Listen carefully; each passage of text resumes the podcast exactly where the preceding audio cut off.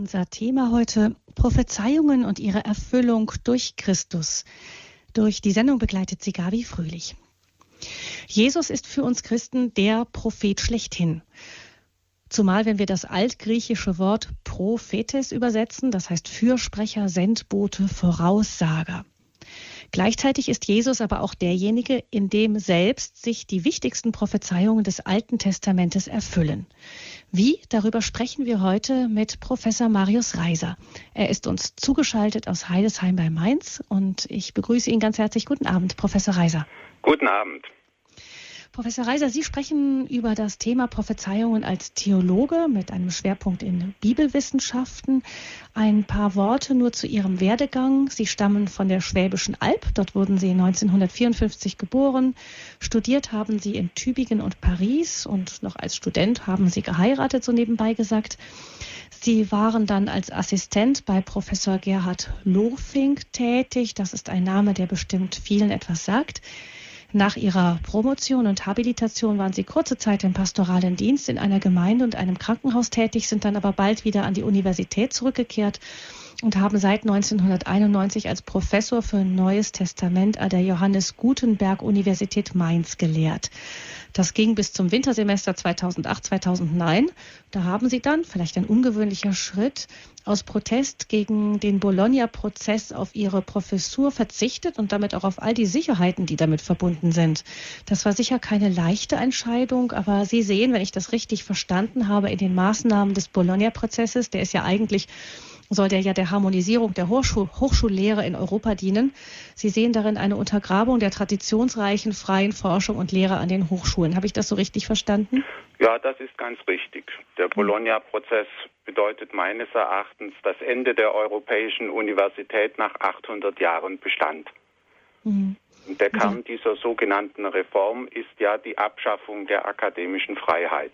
Und da ich die akademische Freiheit sehr geliebt habe und eigentlich deswegen Professor geworden bin, da wollte ich das nicht mittragen. Mhm. Und da es wenig Protest gab, vor allem von Seiten der Professoren, kaum öffentliche Kritik, da dachte ich, irgendjemand muss ein deutliches öffentliches Zeichen setzen. Und da habe ich es getan. Hm, das ist ein sicher sehr radikaler Schritt und auch Einschnitt ins Leben. Sie arbeiten seither als Privatgelehrter. Sie schreiben auch Bücher. Ähm, welches sind denn nun Ihre Forschungsschwerpunkte? Ach, meine Forschungsschwerpunkte sind zum Teil alte, zum Beispiel die letzten Dinge. Alles, was mit Gericht, Himmel, Hölle, Tod zusammenhängt. Dann ist ein großer Forschungsschwerpunkt die Philologie, alles was mit Sprache und Stil des Neuen Testaments zusammenhängt. Und äh, dazu kommen dann weitere Forschungsschwerpunkte. Aber das sind die zwei hauptsächlichen im Augenblick. Mhm. Ähm, bei Ihrer Bibelarbeit sind Sie auch immer wieder mit den Verbindungen zwischen Altem und Neuem Testament beschäftigt. Und diejenigen, die da besonders die Brücke schlagen zwischen Alten und Neuen Testament, sind die großen Propheten des Alten Testamentes. Wir hören ja immer wieder, dass es auch den Autoren des Neuen Testamentes ganz wichtig zu sein scheint, darauf zu verweisen, wie es schon in den Schriften heißt, wie es früher von den großen äh, Propheten gesagt wurde. Und wir hören nun in Ihrem Vortrag, worum es da geht und Warum das auch so wichtig ist, darüber wollen wir dann später auch mit Ihnen ins Gespräch kommen. Aber jetzt hören wir Ihnen erst einmal bei Ihrem Vortrag zu dem Thema zu Prophezeiungen und ihre Erfüllung durch Christus. Ja, liebe Zuhörerinnen und Zuhörer, wir wollen uns also in der nächsten Stunde mit der Frage befassen, was es für Prophezeiungen auf Christus hin gibt und wie sie sich erfüllt haben. Und wir wollen nicht nur alttestamentliche Prophezeiungen betrachten, sondern auch eine heidnische. Welche verrate ich jetzt noch nicht?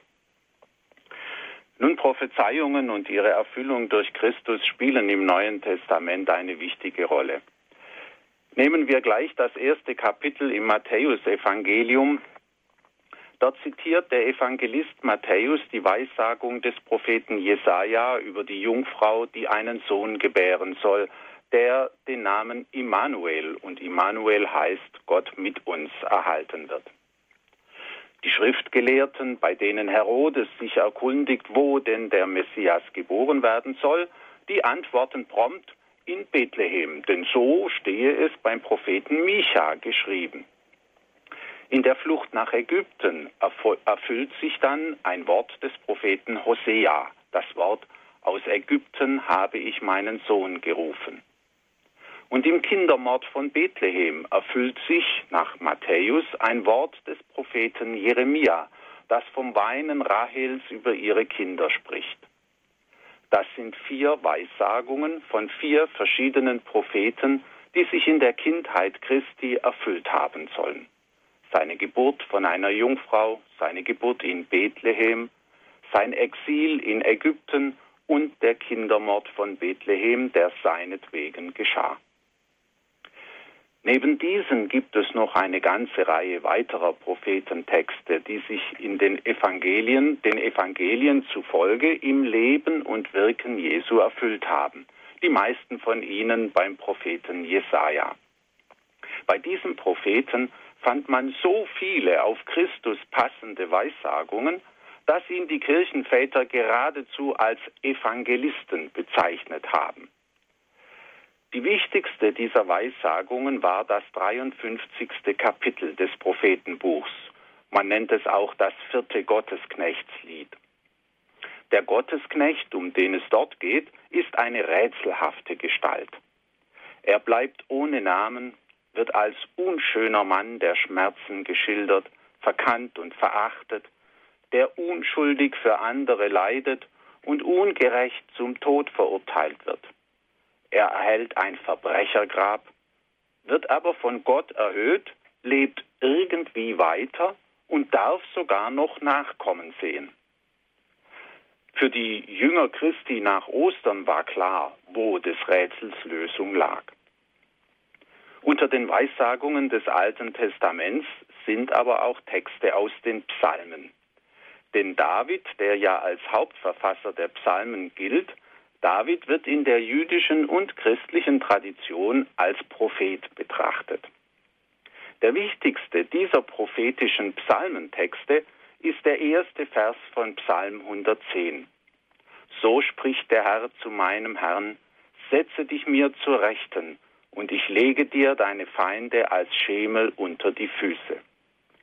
Weil dieser Text so wichtig ist, wird er an jedem Sonntag in der Vesper gebetet, im kirchlichen Abendgebet. Wer soll nun dieser Herr des Königs David sein, der zur Rechten Gottes des Herrn auf dem himmlischen Thron Platz nehmen darf? Und wie kann er zugleich Davids Herr und Davids Sohn sein? Diese Frage hat Jesus schon vor Ostern den Schriftgelehrten gestellt und sie konnten ihm keine Antwort darauf geben. Den Jüngern nach Ostern war wiederum völlig klar, wie die Antwort auf diese Frage lauten musste.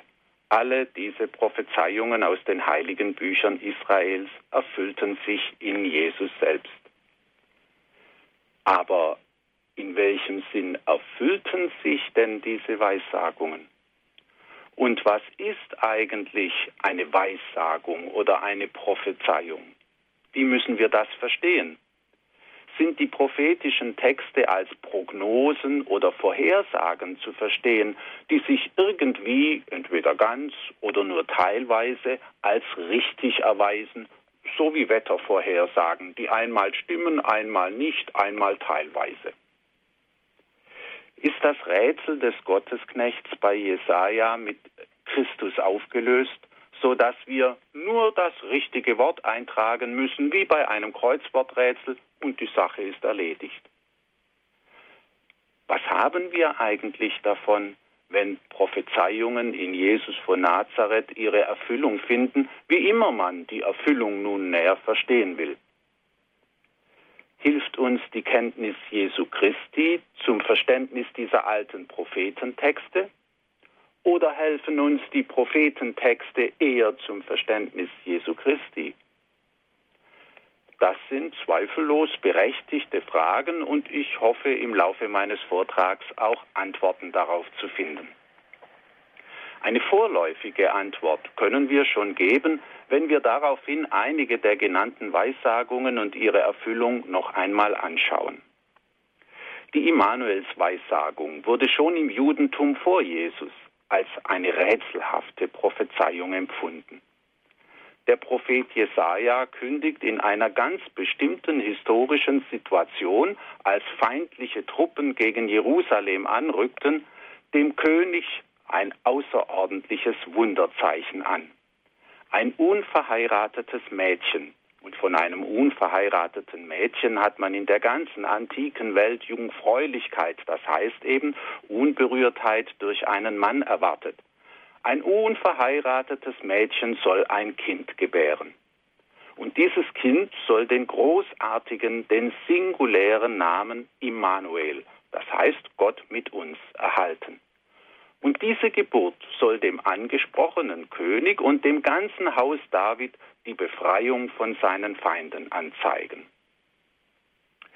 Alle Versuche der Exegeten, alter wie neuer, dieses Kind historisch näher zu bestimmen und genau zu identifizieren.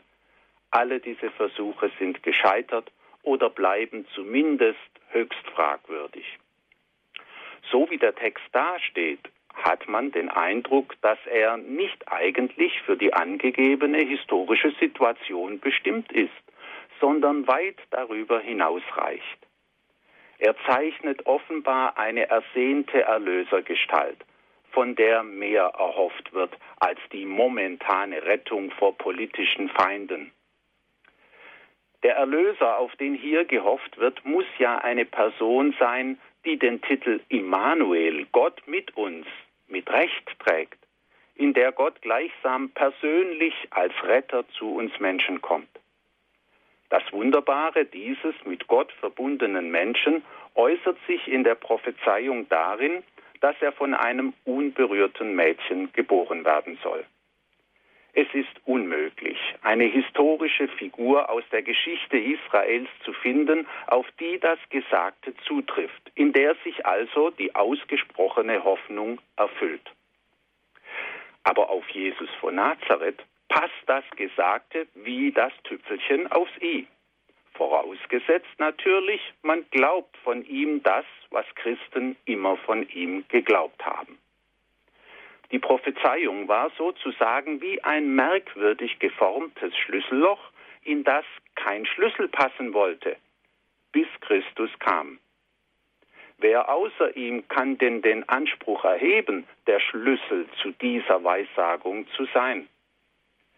Wenn aber Christus der vom Propheten erahnte Erlöser ist, dann ist klar, dass die Befreiung, die er bringt, nicht eine Befreiung von politischen Feinden und irgendeinem anrückenden Militär sein kann, wie sie der König eben erwartet hat, dem der Prophet diese Weissagung ursprünglich gegeben hat. Die Feinde, von denen Christus befreien kann, sind jene Mächte in uns und außer uns, die uns zur Sünde verführen. In diesem Fall erläutern sich der Prophetentext und seine Erfüllung also gegenseitig. Christus erweist sich als der Erwartete und verdeutlicht zugleich, wo unsere wahren Feinde stehen. Ganz anders liegt der Fall bei dem Prophetenwort, das sich nach Matthäus in der Flucht der heiligen Familie nach Ägypten erfüllt. Aus Ägypten habe ich meinen Sohn gerufen. Wenn man dieses Wort einmal beim Propheten Hosea nachschlägt und ein wenig in den Kontext schaut, dann sieht man gleich, dass dort mit dem Sohn das Volk Israel gemeint ist, das Gott seinerzeit beim Exodus aus Ägypten herausgeholt hat. Dieses Wort hat also im Kontext des Prophetenbuchs gar nichts Rätselhaftes an sich.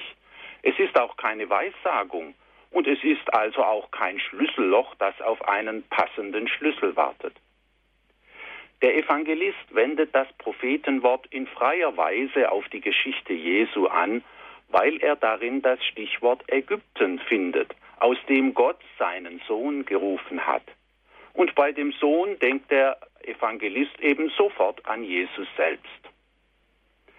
In einer gewissen Weise findet der Evangelist das Geschehen beim Exodus also in der Geschichte Jesu wieder.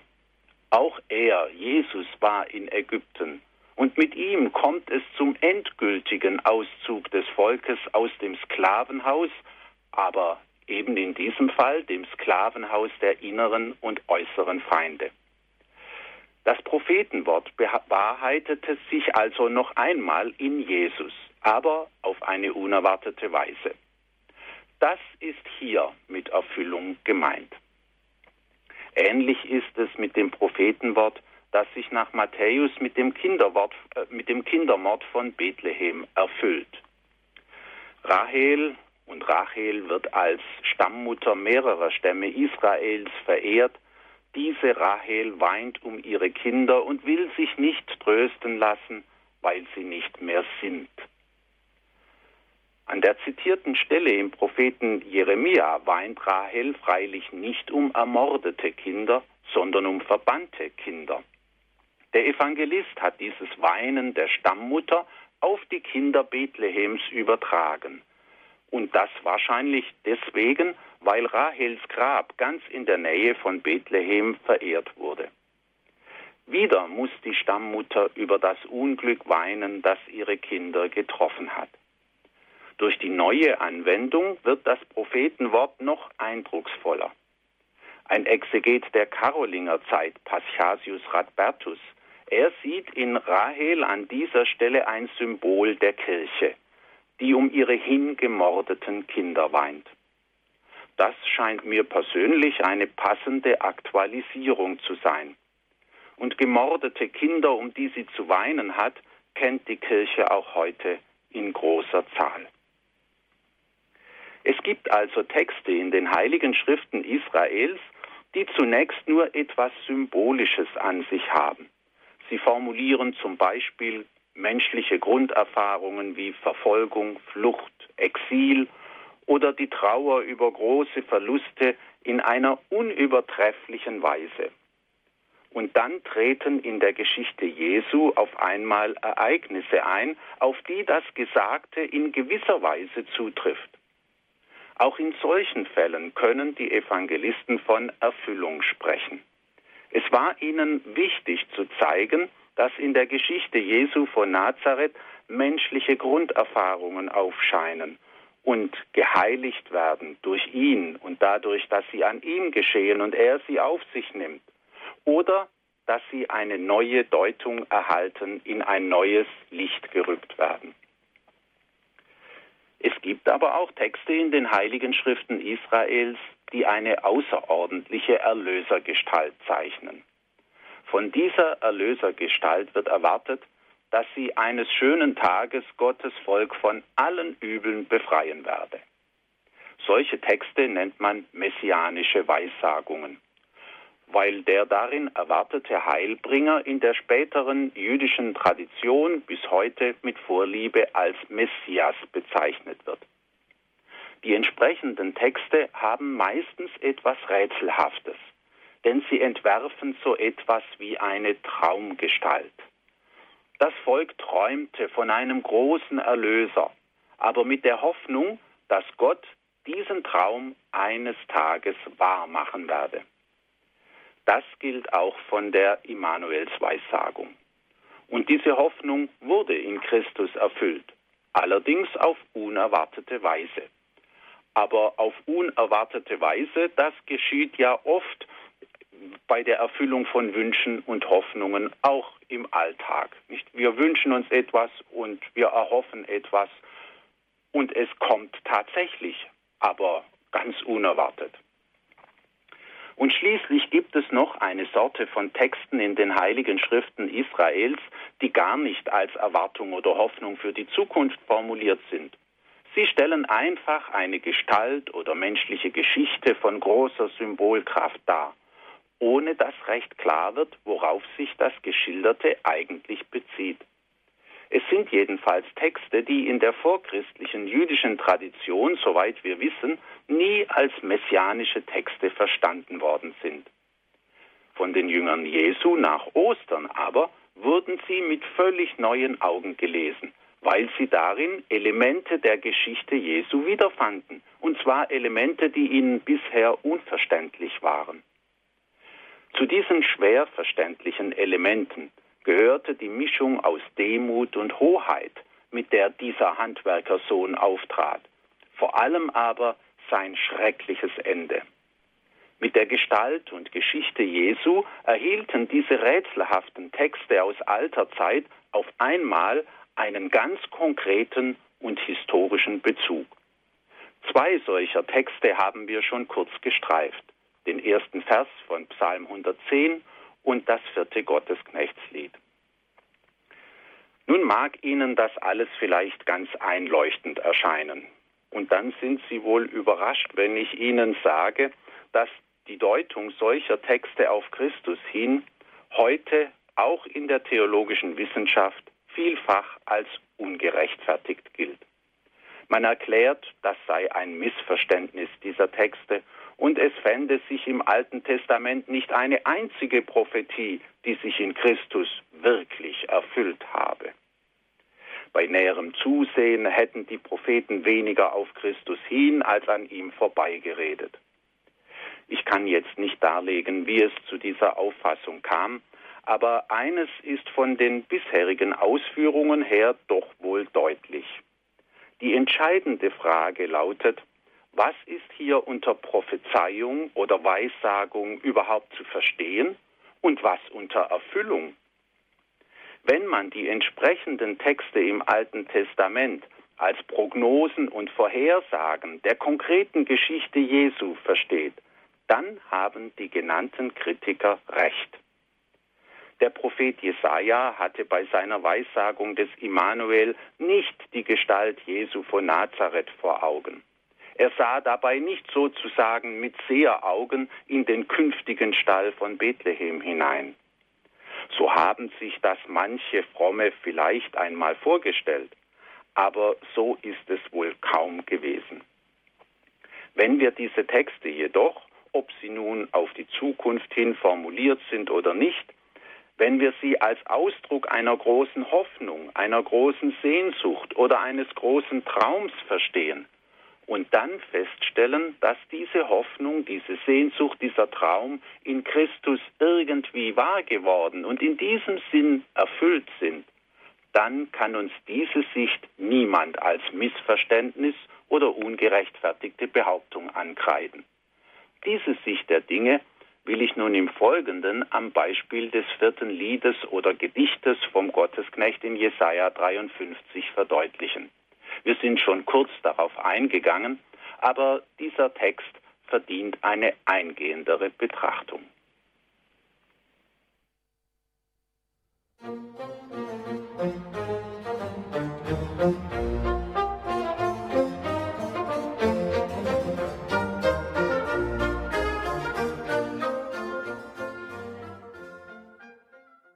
Prophezeiungen und ihre Erfüllung durch Christus ist unser Thema in der Standpunktsendung bei Radio Horeb. Professor Marius Reiser ist unser Referent und wir hören nun den zweiten Teil seines Vortrages, in dem er uns nun etwas eingehender das vierte Gottesknechtlied aus dem Propheten Jesaja aus dem Kapitel 53 verdeutlichen wird. Ja, das Gedicht über diesen Gottesknecht beginnt schon am Schluss des 52. Kapitels. Am Anfang und am Ende des Gedichtes redet Gott selbst. Dazwischen redet ein menschlicher Sprecher, der wir und uns sagt, der also im Namen einer Gruppe spricht. Der, um den es in dem ganzen Gedicht geht, wird von Gott gleich im ersten Satz als mein Knecht bezeichnet und daher eben der Name Gottesknechtslieder. Hier beginnt, beginnen nun schon die Rätsel. Wer ist der Knecht Gottes, von dem hier die Rede ist? Seine Identität bleibt durchweg unklar, obwohl einiges über ihn und sein Schicksal gesagt wird.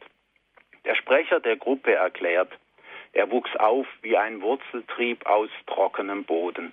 Er war keine Augenweide, sondern eher abstoßend. Wie einer, vor dem man das Gesicht verbirgt, war er verachtet. Wir schätzten ihn nicht. Er wurde misshandelt und am Ende durch ein Gericht zum Tod verurteilt, ohne dass es jemanden kümmerte. Wie ein Lamm wurde er zur Schlachtung geführt und tat seinen Mund nicht auf. Sein Grab gab man ihm bei den Verbrechern. Dann folgt noch eine ganz dunkle Andeutung. Bei einem Reichen war er im Tod.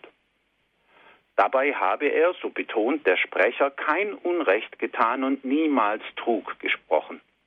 Demnach handelt es sich bei dem Knecht um eine Person, die gelebt hat, zum Tod verurteilt und hingerichtet wurde. Nach seinem Tod aber muss eine Gruppe von Menschen zu ihrem Schrecken festgestellt haben, dass der Verurteilte und Hingerichtete unschuldig war. Doch trotz all diesen Informationen in dem Gedicht wird uns aus dem Text des Propheten nicht klar, wer eigentlich der Knecht war, noch was das für eine Gruppe ist, die den Knecht verkannt hatte. Man würde auch gerne wissen, wer die Gruppe wie die Gruppe eigentlich herausgefunden hat, dass dieser Mann der Schmerzen das alles ungerechterweise und um ihretwillen erlitten hat. Aber auch das bleibt offen. Das wichtigste Geständnis, das der Sprecher der Gruppe in immer neuen Formulierungen macht, ist die Einsicht, der Knecht hat an unserer Stelle gelitten. Unsere Krankheiten hat er getragen, unsere Schmerzen auf sich genommen. Wir glaubten ihn geschlagen, von Gott getroffen und gebeugt, doch er wurde durchbohrt um unserer Verfehlungen willen, unserer Sünden wegen zerschlagen. Zu unserem Heil lag die Strafe auf ihm, durch seine Sünden sind wir genesen. Allesamt irrten wir umher wie Schafe, jedermann ging seinen Weg vor sich hin, doch der Herr lud auf ihn die Schuld von uns allen. Das Leiden des Gottesknechts war demnach ein Sühneleiden für andere und sein Tod ein Opfertod. Die anderen glaubten noch, der Geplagte werde von Gott bestraft und merkten gar nicht, dass sie krank waren, dass sie falsche Ziele verfolgten und dass er dafür büßte und litt. Erst nach seinem Tod begriffen sie alles. Aber wie es zu diesem Begreifen kam, bleibt im Dunkeln. Worin die Krankheit und die Verfehlungen der Gruppe bestanden, die dem Gottesknecht sein Leiden und den Tod einbrachten, das wird immerhin angedeutet. Allesamt irrten wir umher wie Schafe, jedermann ging seinen Weg vor sich hin. Das hört sich nach Orientierungslosigkeit an und nach einem übertriebenen Individualismus. Das sind Übel, die seltsam modern anmuten. Der Gedanke eines stellvertretenden Leidens und Sterbens begegnet im ganzen Alten Testament nur hier in unserem Text. Das ist sehr auffällig.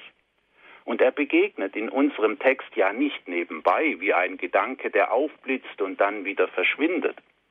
Es ist vielmehr der zentrale Gedanke des ganzen Gedichts, die mehrfach wiederholte Erkenntnis, zu der eine Gruppe von Frommen nach dem Tod des Gottesknechtes auf welche Weise auch immer gelangt ist.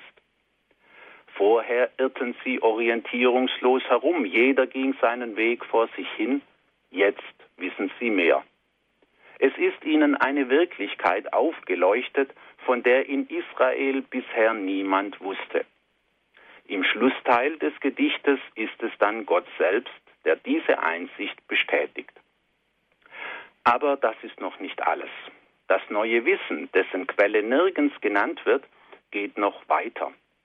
Der Sprecher der Gruppe erklärt, eben weil der Gottesknecht ungerecht gelitten und sein Leben als Schuldopfer hingegeben hat, wird er Nachkommen sehen und lange leben. Für seine Mühsal wird er Licht schauen. Der Hingerichtete darf also in irgendeiner Form weiterleben und sogar Nachkommen sehen. Mit diesen Aussagen muss man die Gottesworte zu Beginn des Gedichtes zusammensehen. Da ist die Rede davon, dass der Gottesknecht erhöht werden wird und hoch erhaben sein. Und so wie sich vorher viele über ihn entsetzt haben, werden jetzt Völker in Erstaunen geraten und Könige vor ihm verstummen. Denn so etwas hat man noch nie gehört. Gott selbst also ist es, der den Knecht nach all dem, was er auf sich genommen hat, so erhöht, dass niemand übersehen kann, was da passiert ist. Das alles ist mehr als merkwürdig, zumal diese Aussagen auf dem Hintergrund der Zeit, in der sie formuliert wurden, völlig neu waren. Der Gedanke eines stellvertretenden Leidens und Sterbens war vorher unbekannt. Auch die Vorstellung von der Erhöhung eines Einzelnen nach seinem Tod taucht meines Wissens erstmals in unserem Text auf. Damals gab es nicht einmal die Vorstellung von einem echten Weiterleben nach dem physischen Tod. Und es bleibt ganz offen und rätselhaft, wie es nach dem Tod des Gottesknechtes zu einer Rehabilitation, durch die wir gekommen sein soll, die im Mittelpunkt unseres, äh, im Mittelteil unseres Gedichtes sprechen. Und noch rätselhafter ist es, wie Völker und Könige von dieser neuen Sicht seines Schicksals erfahren haben sollen, so dass sie auf einmal sprachlos dastehen. In der Apostelgeschichte des Lukas begegnet uns ein äthiopischer Kämmerer, offensichtlich ein heidnischer Sympathisant des Judentums, ein sogenannter Gottesfürchtiger. Er hat als Reiselektüre eine Rolle des Propheten Jesaja bei sich. Als ihm ein christlicher Missionar begegnet, sitzt er gerade grübelnd und rätselratend über unserem Gedicht vom Gottesknecht.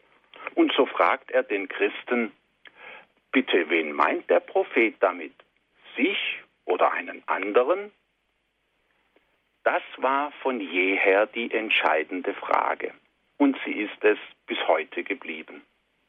Der Missionar hatte offensichtlich eine einleuchtende Antwort, so dass der Kämmerer kurz darauf um die Taufe bat. Die damalige Antwort auf die Frage des Kämmerers ist die christliche Antwort geblieben, ja, bis zur sogenannten Aufklärung, die keine herkömmliche Antwort mehr ungeprüft übernehmen wollte. Man zog erneut die Möglichkeit in Betracht, dass der Prophet sich selbst gemeint habe und spielte weitere Kandidaten durch, den Propheten Jeremia, dessen Leben ja ebenfalls ein Leidensweg war, oder Mose, der es mit seinem Volk auch nicht immer leicht hatte. Aber man fand immer nur einzelne Züge, die zu dem jeweiligen Kandidaten passten. Eine auch nur halbwegs stimmige Deutung des Gesamttextes oder seiner wichtigsten Aussagen war mit keinem dieser Kandidaten möglich. Der Text sträubt sich offenbar gegen die Deutung als eine fortlaufende Allegorie. Eine messianische Deutung dieses vierten Gottesknechtsliedes ist im vorchristlichen Judentum nirgends eindeutig nachgewiesen und in nachchristlicher Zeit im Judentum nur vereinzelt vertreten worden, zumal das Judentum keinen leidenden Messias kennt. Aber unser Gedicht spricht ja zweifellos von einer Gestalt der Vergangenheit, nicht der Zukunft. Seit dem Mittelalter hat sich nun im Judentum die Deutung des Gottesknechts als einer Symbolgestalt für das Volk Israel durchgesetzt. Im Leiden des Gottesknechtes sieht man von jüdischer Seite das Leiden des jüdischen Volkes im babylonischen Exil. Aber weil es ein symbolischer Text ist, sieht man darin auch das Leiden des jüdischen Volkes durch seine ganze Geschichte hindurch bis zum heutigen Tag. Dann steht der Sprecher der Wir im Mittelteil unseres Gedichts für die heidnischen Völker, die irgendwann zur Einsicht in das Unrecht kommen müssen, das sie dem jüdischen Volk immer wieder antun. Dieses Volk leidet für das Heil der Welt und wird zum Lohn dafür von Gott erhöht. Das ist die jüdische Sicht unseres Textes. Es ist eine schöne Deutung und sie verdient alle Achtung. Aber sie kann eben nicht allen Charakteristika unseres Gedichtes gerecht werden. Die Gestalt, die von dem Sprecher des Mittelteils skizziert wird, ist doch offensichtlich als eine Einzelperson verstanden, die durch Haft, Gericht und Tod gehen musste. Nicht von ungefähr denkt der äthiopische Kämmerer nur an eine Alternative von Individuen. Entweder hat der Prophet sich selber gemeint oder einen anderen.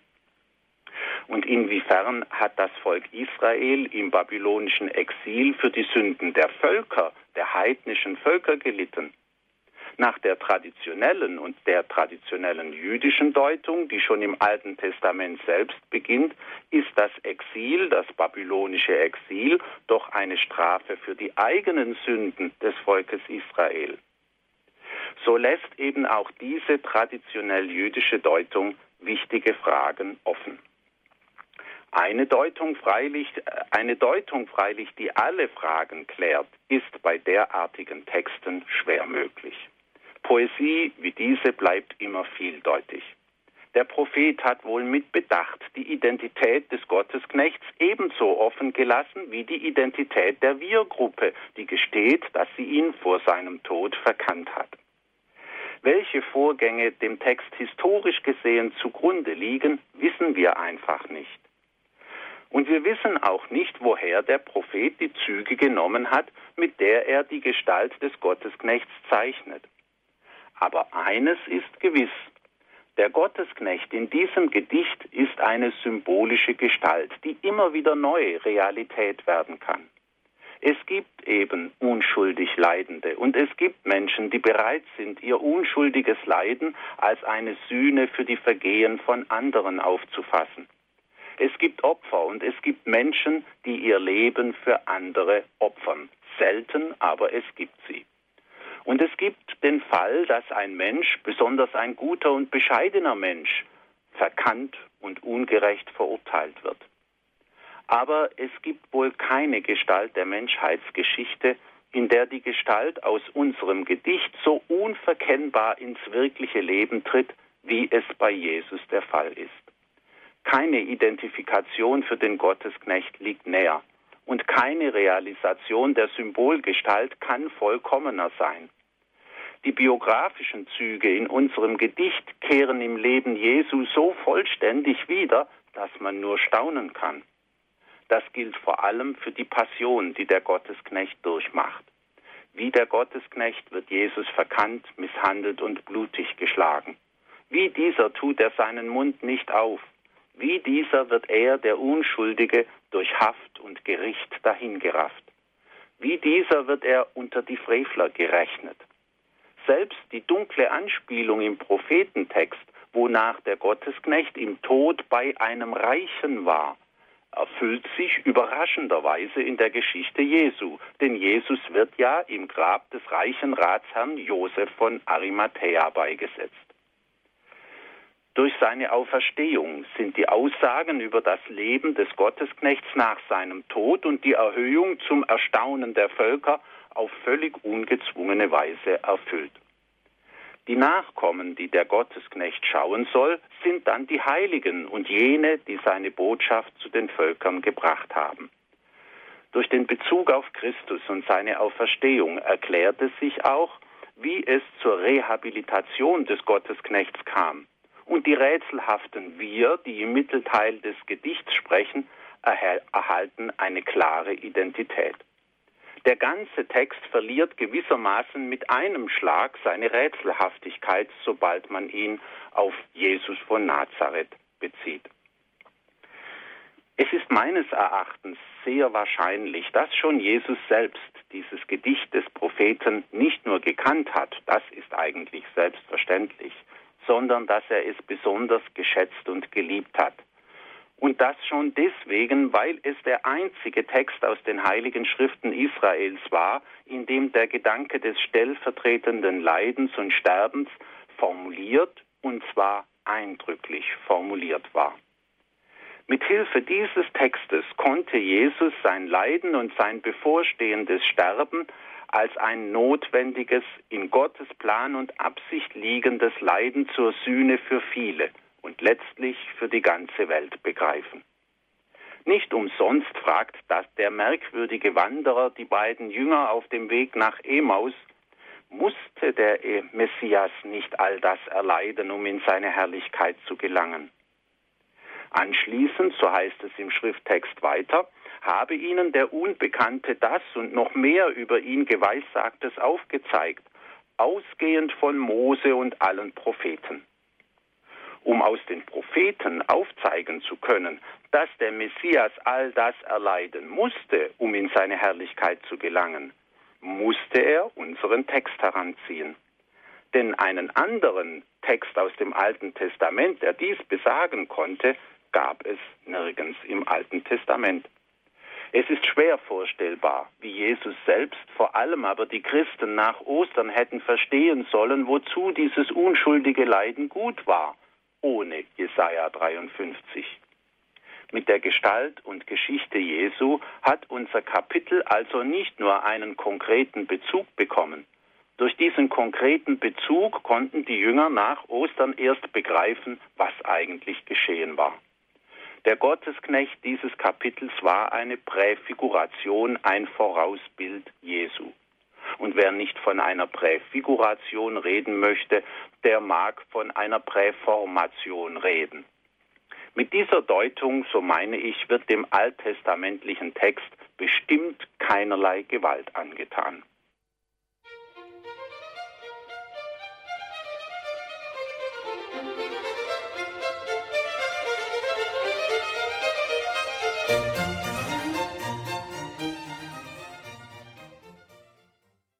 Haben eingeschaltet in der Standpunktsendung bei Radio Horeb und äh, wir sprechen heute über das Thema Prophezeiungen und ihre Erfüllung durch Christus.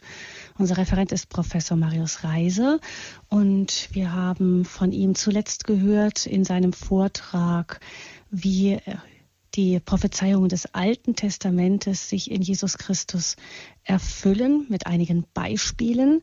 Und nun hören wir auch einiges nun aus der heidnischen Tradition, was sich auch auf Christus hin deuten lässt. Und so hören wir weiter zu Professor Reiser.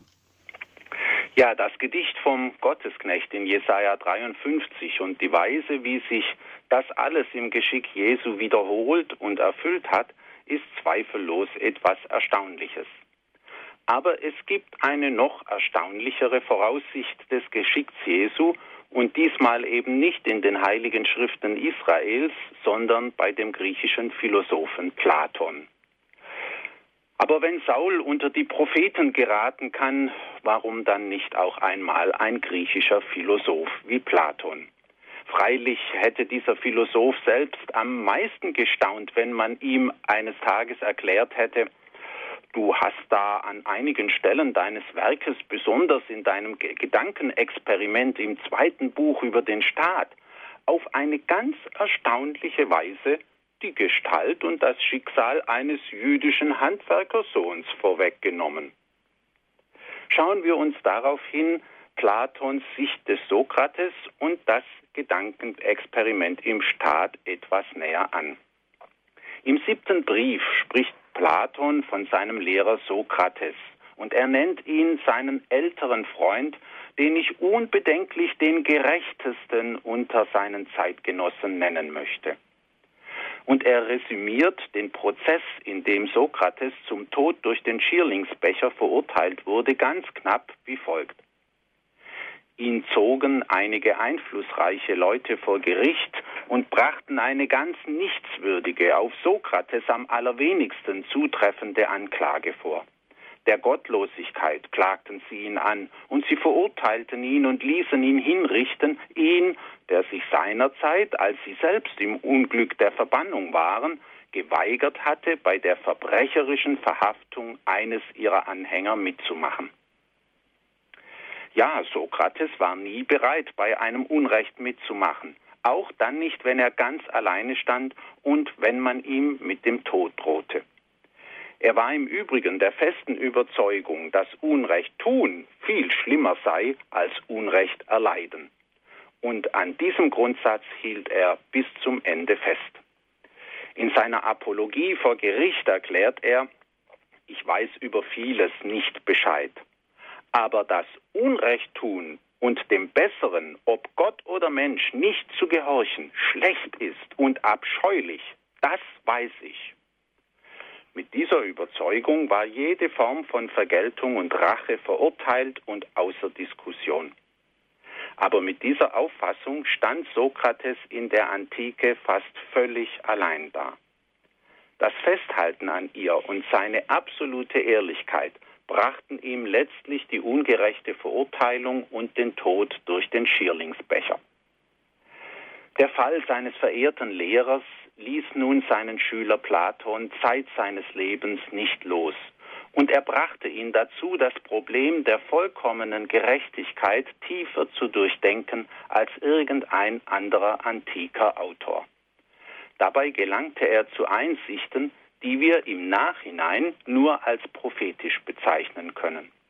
In seinem Buch über den Staat lässt er einen gewissen Glaukon ein Gedankenexperiment anstellen. Glaukon überlegt ganz realistisch. Wie sieht eigentlich ein perfekter Gerechter aus und wie ein perfekter Ungerechter? Und wenn es diese beiden nun wirklich gäbe, wie würde es ihnen jeweils ergehen, so wie die menschlichen Verhältnisse nun einmal sind? Er entwirft zunächst ein Bild des perfekten Ungerechten. Dieser muss Mut haben, alle politischen Kniffe beherrschen, sich überall durchsetzen können, sich bei keinem Betrug erwischen lassen und dabei so geschickt agieren, dass er im Ruf des ehrenhaftesten Menschen steht. Seine Vollkommenheit besteht ja gerade darin, dass er als Gerechter erscheint, in Wirklichkeit jedoch das genaue Gegenteil davon ist. Und genau umgekehrt müssen wir uns den vollkommenen Gerechten konzipieren. Dieser wird schlicht und ehrlich sein, denn er will nicht gut scheinen, sondern wirklich gut sein. Und dass er es ist, das beweist sich darin, dass er selbst dann noch gut bleibt, wenn es ihm keinen Vorteil einbringt oder der Schein gar gegen ihn spricht.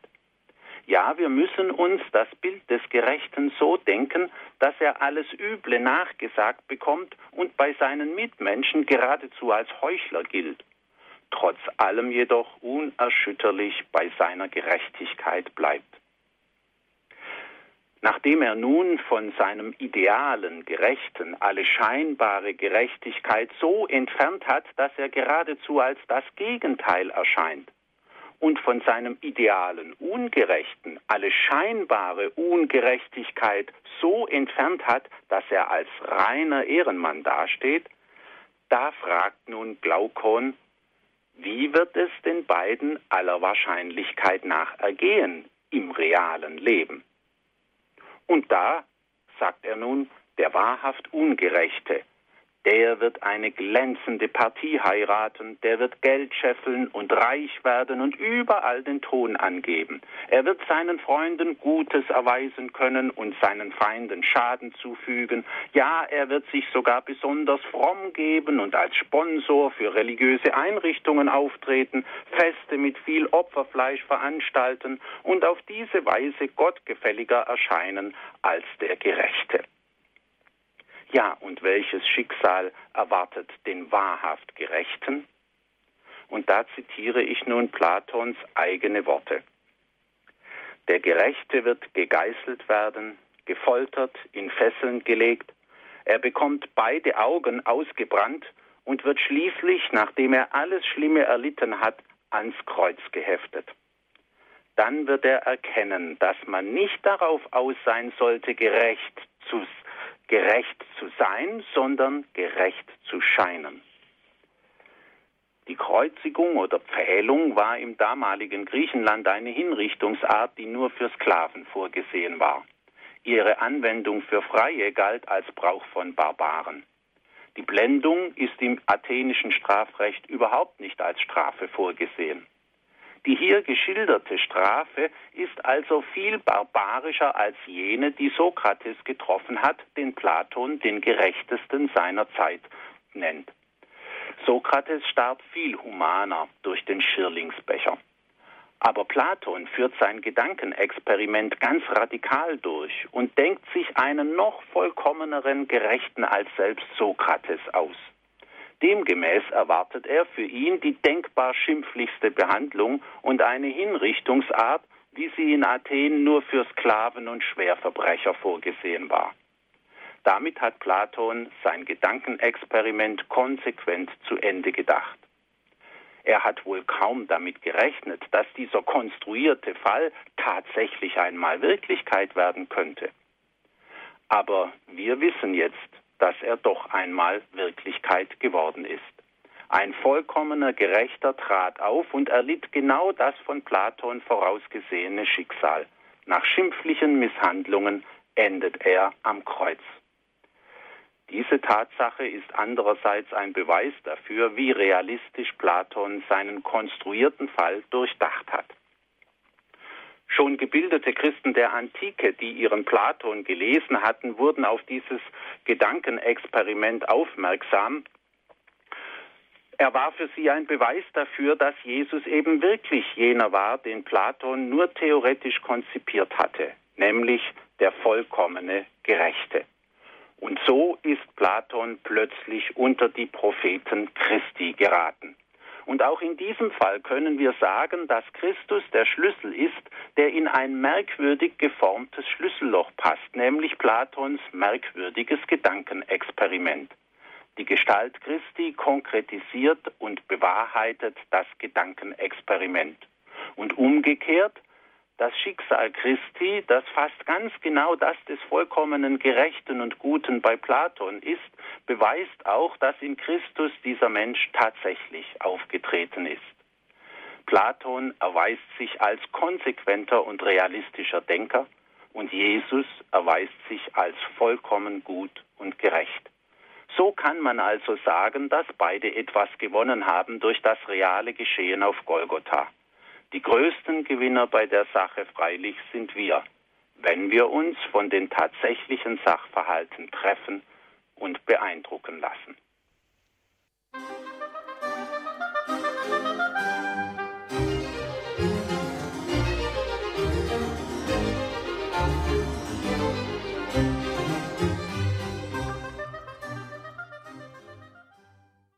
Und es geht weiter in der Standpunktsendung über das Thema Prophezeiungen und ihre Erfüllung durch Christus. Und ich danke Professor Reiser jetzt ganz, ganz herzlich für Ihren Vortrag. Professor Reiser, vielen Dank dafür, für Ihre ganzen Anregungen, die Sie uns gegeben haben.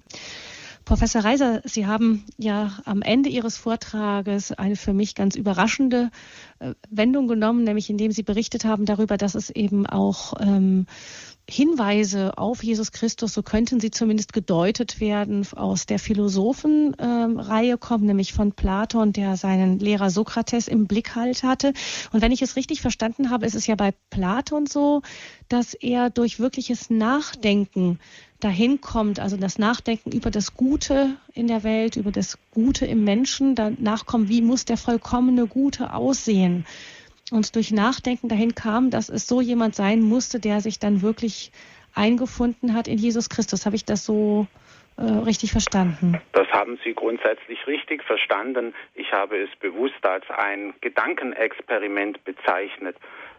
Platon wollte sich einmal ausdenken, wie sieht ein vollkommener Gerechter aus und wie sieht ein vollkommener Ungerechter aus. Nicht durch den Gegensatz sollte der vollkommene Gerechte besser herausgestellt werden.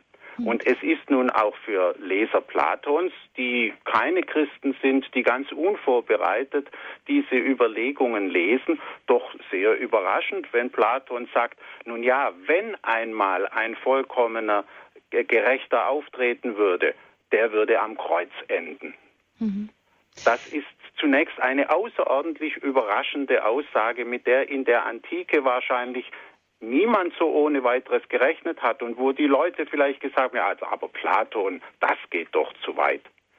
Und nun trat auf einmal tatsächlich ein vollkommener Gerechter auf, jedenfalls einer, der nach unserer Überzeugung ein vollkommener Gerechter war und er erlitt genau das vorhergesagte oder das ja im Gedankenexperiment ihm zugedachte Schicksal. Und äh, weil das doch so überraschend ist, kann man nachträglich jetzt sagen, das wirkt wie eine Prophezeiung. Das zeigt ja auch, also was für eine furchtbar schimpfliche Strafe auch dieses Kreuz gewesen sein muss, dass Platon ausgerechnet auch diese Strafform dann wählt, ja, diese Hinrichtungsform. Er hat für sein Ex extremes Gedankenexperiment, die extremste Strafe, die er sich ausdenken konnte, äh, angewendet. Mhm. Und das ist eben die Kreuzigung in der Antike gewesen. Eine eben nicht nur grässliche und schmerzhafte, sondern auch eine schimpfliche Schande. Dass also durch wirklich durch sehr konsequentes Nachdenken von Platon. Wie sieht das denn mit den Propheten aus dem Alten Testament vor? Sie haben ja vor allem also sehr eingehend auch und beeindruckend, wie ich finde, Jesaja nochmal beleuchtet, dieses Gottesknechtlied, dass man wirklich ganz auf Jesus Christus und sein Schicksal hinlesen kann. Ähm, wie können wir uns das vorstellen? Sie haben gesagt, ähm, in einem früheren Abschnitt, als es eben um die Geburt Jesu ging, dass das eben nicht sowas wie eine Wahrsagerei ist. Sie haben gesagt, man kann sich das nicht so vorstellen, dass der Prophet sich äh, sozusagen mit Seheraugen in den künftigen Stall von Bethlehem hineingeschaut hat. Auf der anderen Seite, Sie sagten, dass es so ein Ausdruck von, von einer Sehnsucht oder so sein kann, aber das ist doch in diesen ganzen Details doch einfach erstaunlich. Das ist ja mehr als nur der Ausdruck einer tiefen Sehnsucht, dann, dann doch irgendwie, so empfinde ich das, eine Vorausschau. Ja, also wenn man, also in der Geschichte haben die Menschen immer wieder von einem Erlöser geträumt und eben nicht nur einem Erlöser, der von den gegenwärtigen äußerlichen äh, Übeln befreien soll, sondern von einem Erlöser, der auch Krankheit und äh, Sünde und alles Übrige äh, beseitigen soll. Und die Texte, die über so etwas, solche Hoffnungen, solche Träume reden, die haben, wie Träume eben auch sind, etwas Rätselhaftes. Und äh, es gibt Texte, die sind sehr rätselhaft. Die sind nun äh, zum Beispiel, so ein Text ist ja die Immanuelsweissagung. Mhm. Der ist sehr rätselhaft und mit his historisch finden wir da einfach nichts Gescheites. Und äh, dann tritt Jesus auf und auf einmal sagt man ja, also das passt doch wie das Tüpfelchen aufs i zu diesem Text. Das Geschick hat sich doch hier tatsächlich verwirklicht. Aber von ganz anderer Art ist ja nun wieder dieser Text in Jesaja 53, der eben nicht der Traum von einer Erlösergestalt ist, sondern der offenkundig über eine tatsächlich aufgetretene Gestalt spricht der ein merkwürdiges Schicksal hatte, der eben ungerecht verurteilt wurde und hinterher stellt man fest, ach, der war ja ganz unschuldig und der hat freiwillig äh, diese Leiden für uns aufgenommen, auf sich genommen. Und äh, dieser Text, da hat man dann, da hat wohl schon der Prophet äh, nicht, äh, er wollte nicht direkt sagen, so und so ist das historisch gewesen, sondern anhand dieser historischen Ereignisse wollte er auch etwas zum Ausdruck bringen, was für einen man bräuchte, nicht was für eine Gestalt man gerne hätte. Und äh, aber er hat das nicht als zukünftig Erwartete hingestellt. Und so hat man immer gerätselt, was meint der Prophet? Ist so etwas überhaupt denkbar? Und eines Tages tritt eben ein Mensch auf und erleidet wirklich Punkt für Punkt mit fast allen Einzelheiten genau das Schicksal, das hier in rätselhafter Form geschildert wird. Und äh, dann sagt man, ja, das ist eine Prophezeiung gewesen. Ursprünglich war das keine Prophezeiung, aber nachdem es sich erfüllt hat auf so merkwürdige Weise, ist es als Prophezeiung interpretierbar. Mhm. Ja, wir können es dann schon fragen, ob man sich dann als äh, naiv beschimpfen lassen muss, wenn man glaubt, dass es doch wirklich einen Geist Gottes gibt, der einen Menschen erfüllt. Da wird es ja auch im Neuen Testament dann von äh, immer wieder mal gesagt. Ähm, aber wir können da noch sicher weiter drüber reden, vielleicht auch mit unseren Hörern. Der erste Hörer hat sich schon gemeldet. Das ist Herr Hage aus Radolfzell und ich begrüße ihn ganz herzlich. Guten Abend. Also ich habe zur Kenntnis genommen, dass der Herr Professor im Zusammenhang mit dem Leben von Jesu spricht von der Erfüllung der Prophezeiung. Wenn man ja eine Aufgabe übernimmt und sie erfüllt, dann tut man den Willen von jemand anders.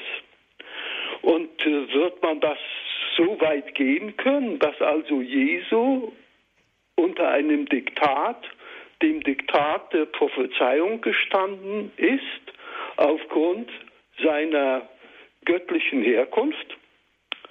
Und zweitens äh, scheint mir dann auch die Antworten Jesu bei der Gerichtsverhandlung, äh, die ja nicht erfolgt sind oder die äh, auf eine gewisse sagen wir mal, Abweisung und mangelnde Bereitschaft, auf Fragen des Richters einzugehen, ja auf diesen Tod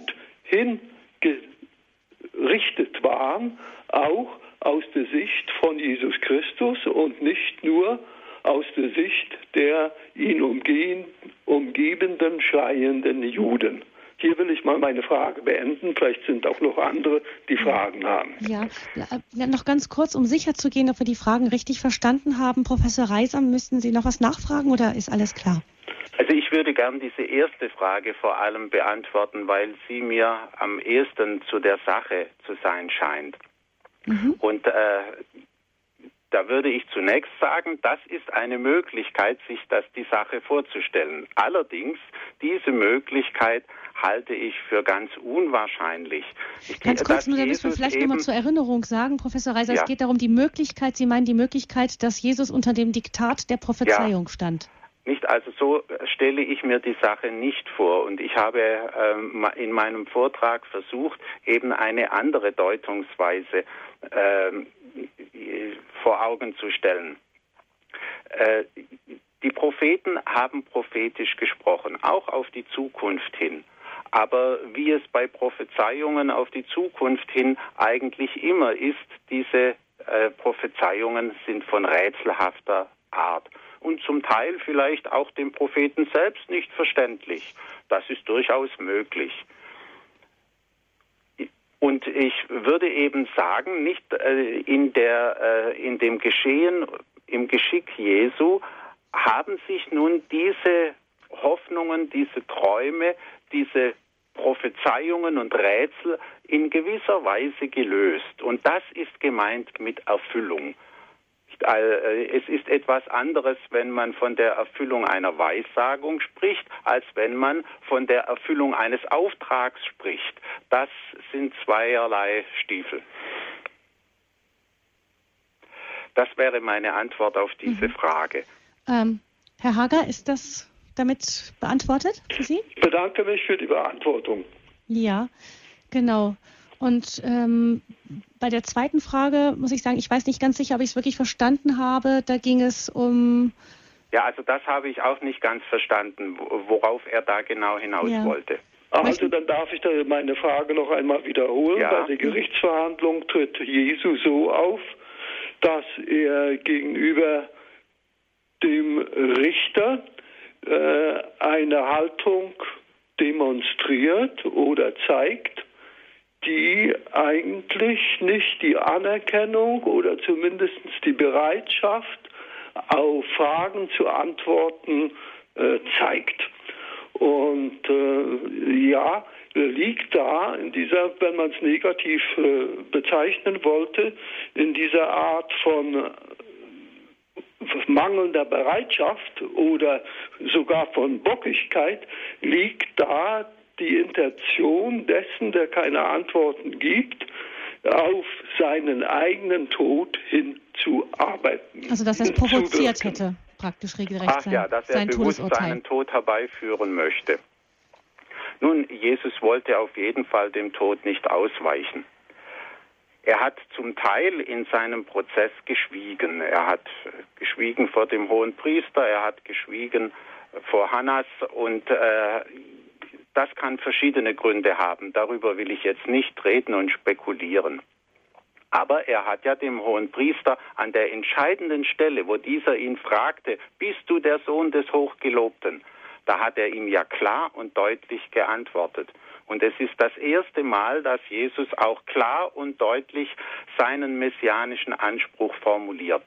An dieser Stelle, da wollte er nicht mehr ausweichen, gar nicht. Und das hatte dann eben das Todesurteil des Hohen Rates zur Folge. Könnte man noch sagen, dass er die, diese vorgespielten Anschuldigungen und so weiter nicht beantwortet, weil man könnte fast sagen, es fast unter seiner Würde war, mit solchen, ähm, die haben ja erfundene Zeugen Na, die Würde würde so. ich hier nicht ins Spiel bringen. Mhm. Äh, es gibt Fälle, wo jeder weiß, es ist sinnlos, dass ich jetzt eine Antwort gebe. äh, weil der andere so verbohrt ist und darauf aus, mir Unrecht zu tun, dass ich mich da mit keiner Antwort retten kann. Und dann schweigt man besser. Mhm.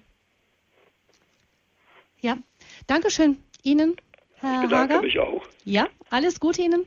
Ja, Ihnen auch und dem Professor noch. ebenfalls. Vielen Dank für Ihren Vortrag. Ja, Dankeschön bitte. Ihnen. Und von Radoszell kommen wir nun nach Köln zu Frau Portelt. Guten Abend, Frau Portelt. Hm. Ich habe eine Frage und zwar hat mich immer dieser Text so fasziniert.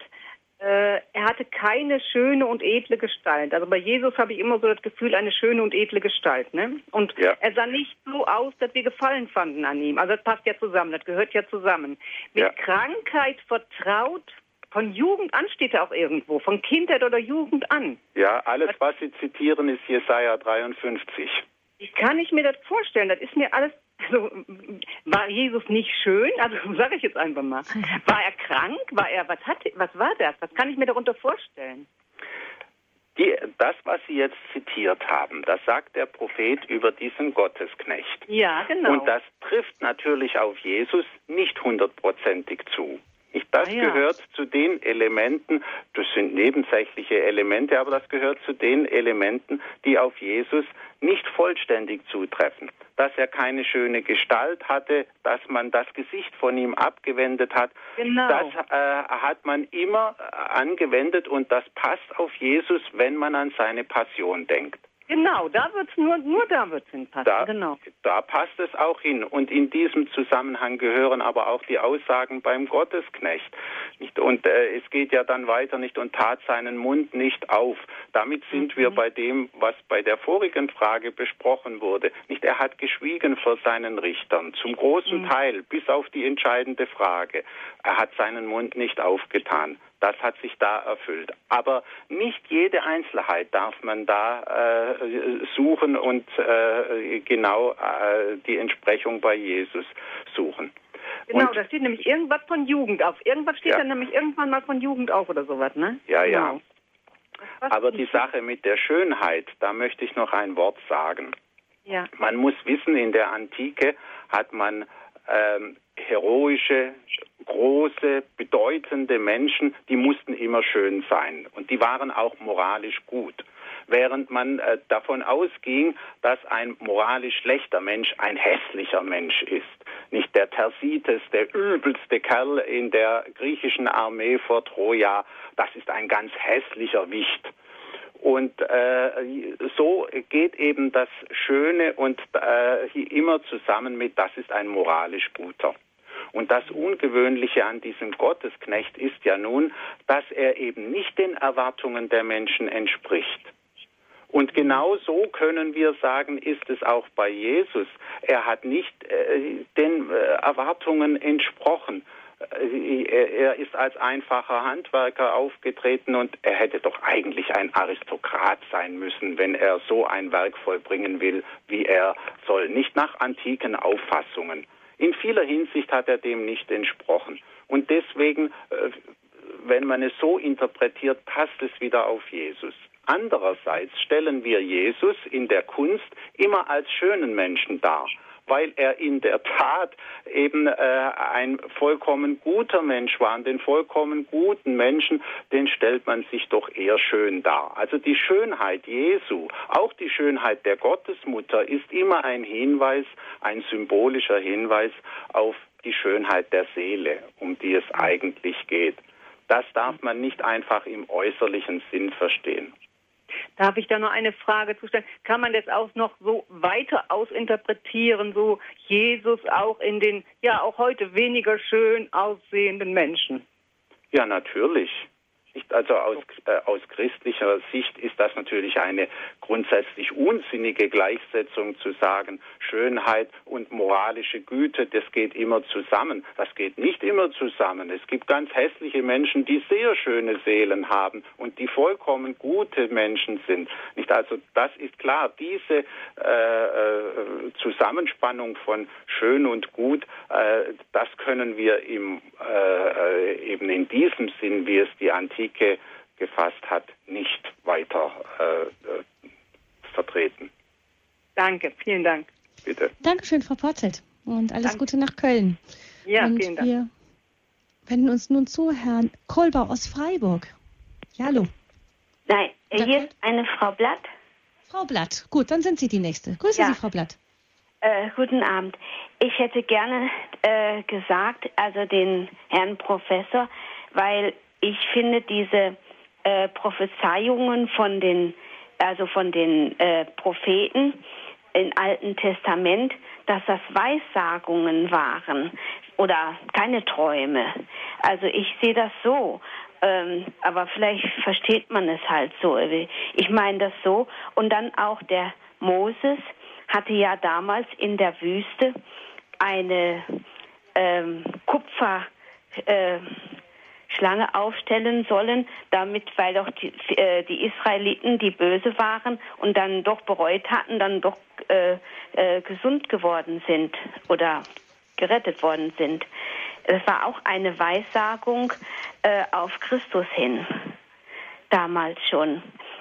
Und, äh, und dann auch, ähm, auch von der Antike her, von den, ähm, den Namen weiß ich jetzt gerade nicht mehr, ähm, aber jedenfalls habe ich in Maria Valtorta Bücher, die von der von Rom anerkannt sind, die auch äh, die von, geschrieben hatte von Jesus und wo Jesus auch von den Sekratol oder wie der heißt ähm, äh, gesagt hatte, dass er ein Gerechter gewesen sei.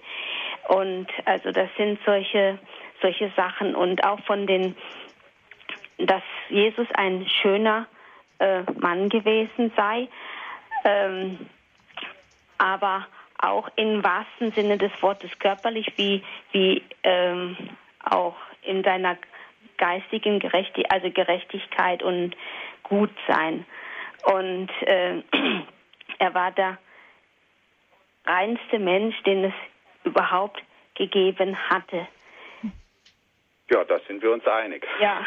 ja. Und äh, also jedenfalls, ähm, also so habe ich das gesehen, äh, gedacht, also dass die Propheten Weissagungen gehabt hatten. Also das ist, die sagen, es ist nicht einfach nur der Traum, die Sehnsucht nach ja. einem Menschen, der da kommen möchte und ich stelle mir vor, wie der sein würde, nee, sondern es ist tatsächlich eine Voraussicht. Von, von Gott und auch in der Genesis hat man ja auch gelesen, wo die Adam und Eva gesündigt hatten und aus dem Paradies vertrieben wurden, hat Gott der Allmächtige ja den äh, Eltern, den ersten Eltern äh, haben der, er gesagt, dass er in den Messias schicken wollte. Mhm. Und ähm, also der Name Messias war ja schon in der Genesis schon gegenwärtig. Also ähm, ja, also so, so ja. habe ich das. Gut, können wir ja. Frau Blatt, dürfen, darf Herr äh, Professor Reiser jetzt was dazu sagen? Ja? ja. Wie, das, wie, Sie das meinen, vielleicht ist das auch wichtig, eben zu fragen, wie ist das Weissagungen, Sehnsucht, Traum, ja, wie, wie können wir das einordnen? Ist das eins zu eins Gottes Wort, wenn der Prophet vom Geist Gottes erfüllt sein, seine Stimme erhebt? Ja, zunächst etwas vorweg zu dieser äh, ähm, Frage. Ich habe natürlich keinen Zweifel, dass all diese Texte Weissagungen sind und dass sie von Gott eingegebene Weissagungen sind. Und ich habe auch gar keinen Zweifel, dass das ganze Alte äh, wie eben auch das ganze Neue Testament aufgrund äh, des Geistes Gottes eingegeben und inspiriert ist, wie wir sagen. Das alles ist ganz klar. Nun gibt es aber gewisse Texte im Alten Testament, die sind schon als Weissagungen gekennzeichnet, weil sie über die Zukunft reden und eine ferne Zukunft reden und eben nicht das nächste oder übernächste Jahr. Und dazu gehört zum Beispiel die Immanuels Weissagung. Es gibt aber eben auch Texte wie Jesaja 53, die gar nicht gekennzeichnet sind als eine Weissagung und Prophezeiung, die sich aber nachträglich, weil sie sich in Jesus erfüllt haben, als Prophezeiungen auf Jesus hin betrachtet werden können. Und in diesem Sinn sind sie für Christen selbstverständlich Prophezeiungen. Also äh, und natürlich keine Träume.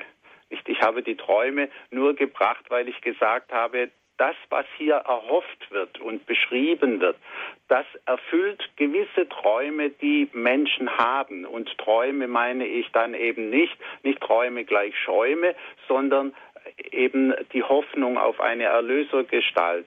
Die Sehnsüchte von Menschen, die werden erfüllt durch Jesus. In diesem Sinn habe ich da von Träumen gesprochen. Mhm. Dann haben sie diese Sache mit der Kupferschlange äh, gebracht, die Mose aufgerichtet hat in der Wüste.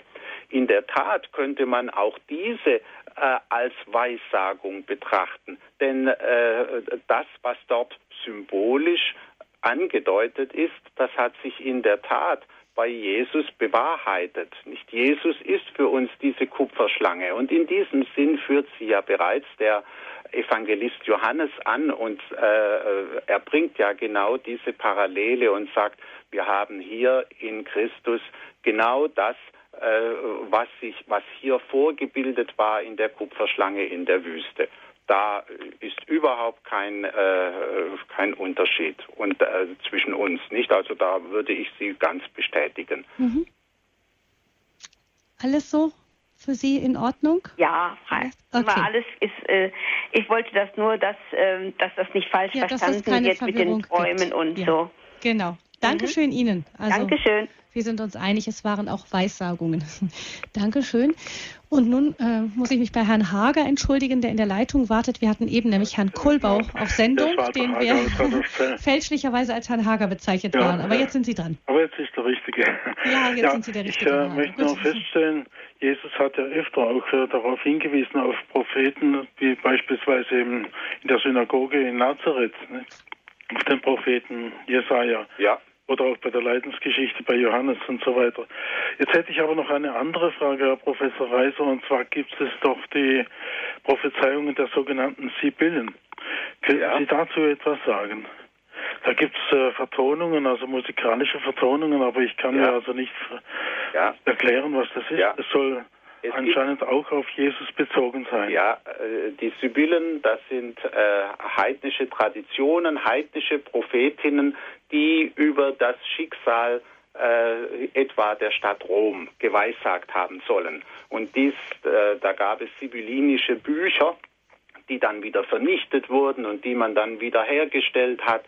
Ähm, das ist die heidnische Tradition. Und an diese heidnische Tradition haben jüdische Schriften angeknüpft und haben gesagt, die Sibyllen haben auch über jüdische Dinge geweissagt.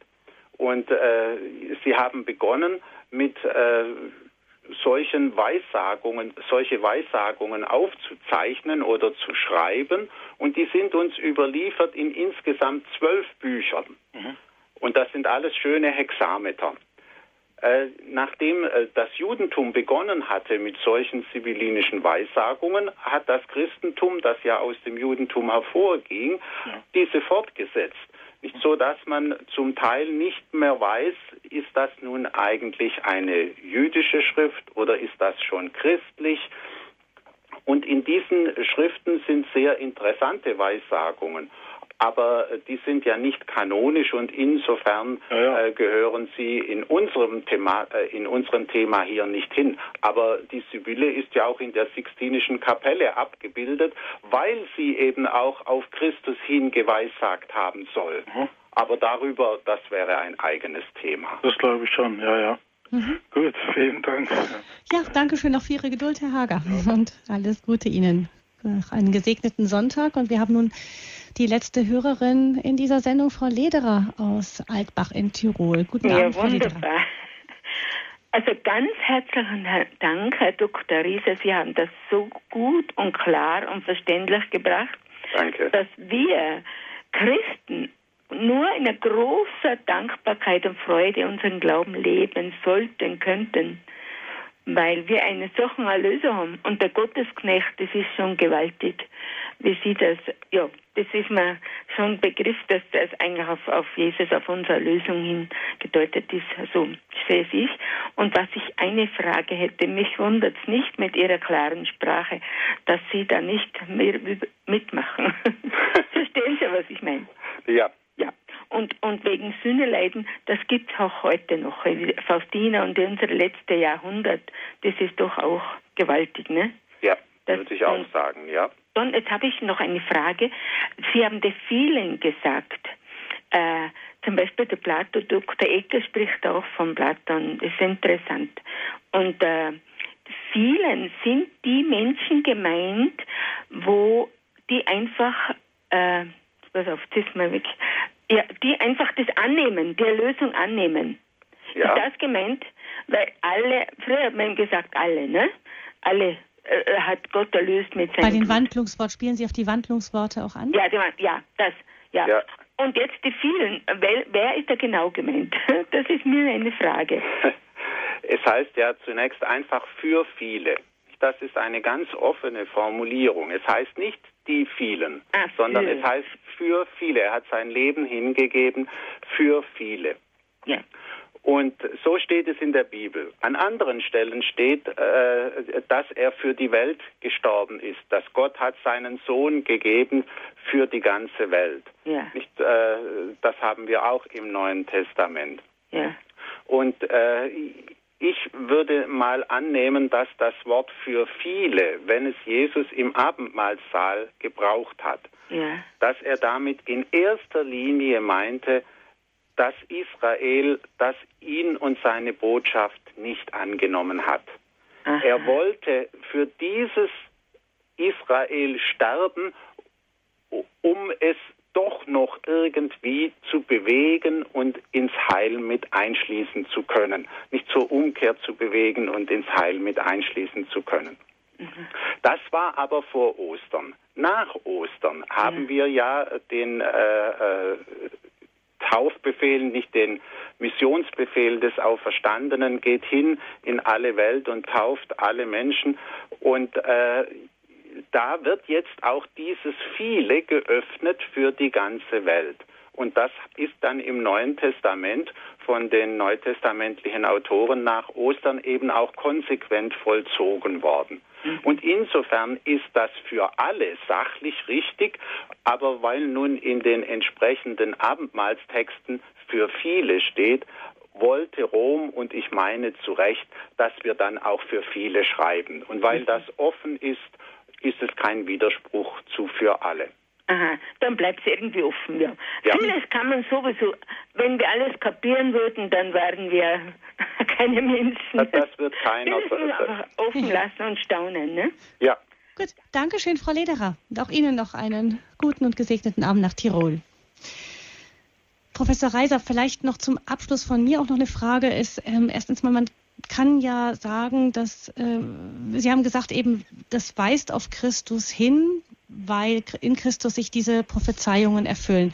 Die Kritiker sagen ja dann vielleicht, oder man kann es auch umgehen und sagen, ins Neue Testament ist von den Autoren so manches reingeschrieben worden, eben weil es diese Weissagungen aus dem Alten Testament gab und dass man denen unbedingt entsprechen wollte. Also ich habe da schon gehört, ähm, ist gar nicht so sicher, dass Jesus wirklich in Bethlehem geboren wurde, aber weil er eben in Bethlehem geboren werden musste als der Messias, darum haben die Autoren dann geschrieben, er sei in Bethlehem geboren worden. Was halten Sie von solch einer Kritik? Ja, da muss man aufpassen äh, von Fall zu Fall. Ich glaube nicht, dass äh, man sehr viel da nachträglich drehen konnte. Im Fall der Weissagung, die heute äh, oft abgestritten wird, nicht die Sache mit der Geburt in Bethlehem, da ist es so, dass äh, da wird verwiesen auf diese äh, Weissagung bei ähm, im Propheten Micha. Das Merkwürdige ist aber, wenn man nun die jüdische Tradition und vor allem die äh, äh, vorchristliche jüdische Tradition betrachtet, dann stellt man fest, das wurde nie als eine messianische Weissagung im Judentum beachtet oder überhaupt interpretiert. Das spielte gar keine Rolle in den messianischen Erwartungen des Judentums. Und so ist es viel wahrscheinlicher, dass man nach der Geburt Jesu in Bethlehem auf einmal auf diesen bisher völlig äh, am Rande stehenden und unbeachteten Text verfiel, wo doch steht, was von Bethlehem und dass er dort geboren werden soll. Ich glaube also, dass es so rumgegangen ist, nicht durch die Geburt Jesu in Bethlehem verfiel man auf diesen Text bei Micha und nicht umgekehrt. Mhm. Und äh, insgesamt nicht also zum Beispiel mit Jesaja 53, das eben auch nicht ursprünglich als eine messianische Weissagung tradiert wurde. Da haben wir die entscheidende Übereinstimmung in der Passion und äh, dass Jesus ungerecht verurteilt, dass er äh, den Kreuzweg gegangen ist, dass er gestorben ist und dass er auferstanden ist, das hat man ja wohl nicht hinterher erst erfunden, damit man es passend macht für Jesaja 53. Also ich finde, aufs Ganze gesehen ist das eine abstruse Auffassung. Mhm. Also so leicht umdrehen lässt sich das nicht. Kann man denn sagen, dass solche Texte, diese Prophetentexte beweisen, dass Christus der erwartete Erlöser war? Das tun sie auf jeden Fall nicht. Nicht Beweise im strengen Sinn sind es nicht. Aber ich würde sagen, äh, es sind gute Hinweise. Und im letzten, was das Christentum beweist, das ist eben die Gestalt Christi selbst. Das ist der beste Beweis für die, für das Christentum. Die Gestalt Christi ist eine so große, so hohe und so vorbildliche Gestalt, dass sie durch nichts übertroffen werden kann. Und diese Gestalt, das ist die eigentliche Evidenz, die wir haben für das Christentum. Und äh, dieser Gestalt sollen wir eben nachleben. Die sollen wir auch in unserem eigenen Leben in uns aufnehmen, vor dieser Gestalt leben, für diese Gestalt leben und durch Nachfolge beweisen, dass man ihr mindestens in, im eigenen Leben auch nahe kommen kann. Und das ist dann der entscheidende Beweis für das Christentum, dass wir Christus nachfolgen und auch nachahmen, soweit es irgend geht. Da denke ich, das ist ein guter Schlusssatz. Vielen herzlichen Dank Ihnen, Professor Reiser, für diese Standpunktsendung zum Thema Prophezeiungen und ihre Erfüllung durch Christus. Wenn Sie diese Sendung nachstellen, hören wollen im CD-Dienst von Radio Horeb, ist das möglich. Die Telefonnummer 08323 9675120. Sollten Sie eine CD bestellen wollen, Sie bekommen auch im Internet weitere Informationen www.radiohoreb.de. Und ähm, ja, Professor Reiser, wenn man etwas von Ihnen nachlesen möchte, dann kann man das tun. Sie haben einige Bücher veröffentlicht. Also zum Beispiel habe ich als Titel stehen Bibelkritik und Auslegung der Heiligen Schrift. Ist das, das eine Möglichkeit, wenn man sich näher mit dem Thema beschäftigen möchte? Ja, ähm, das ist ein sehr gelehrtes Buch von mir, sehr wissenschaftlich. Also wer so etwas lesen möchte, der kann es gerne tun. Ich habe auch ein Jesusbuch geschrieben mit dem Titel Der unbequeme Jesus. Das ist für einen etwas weiteren Leserkreis geschrieben. Gut, danke schön. Also eben auch da, wer sich näher informieren möchte. Ich hoffe, Professor Reiser, dass wir von Ihnen noch mehr werden hören können auf Radio Horeb. Aber vielen herzlichen Dank Ihnen für die Sendung heute Abend und auch Ihnen noch einen gesegneten Rest vom Sonntagabend. Vielen herzlichen Dank und auf Wiederhören, sage ich Ihnen. Ich danke. Ich verabschiede mich an dieser Stelle ganz herzlich von Ihnen. Mein Name ist Gabi Fröhlich und ich übergebe damit das Mikrofon wieder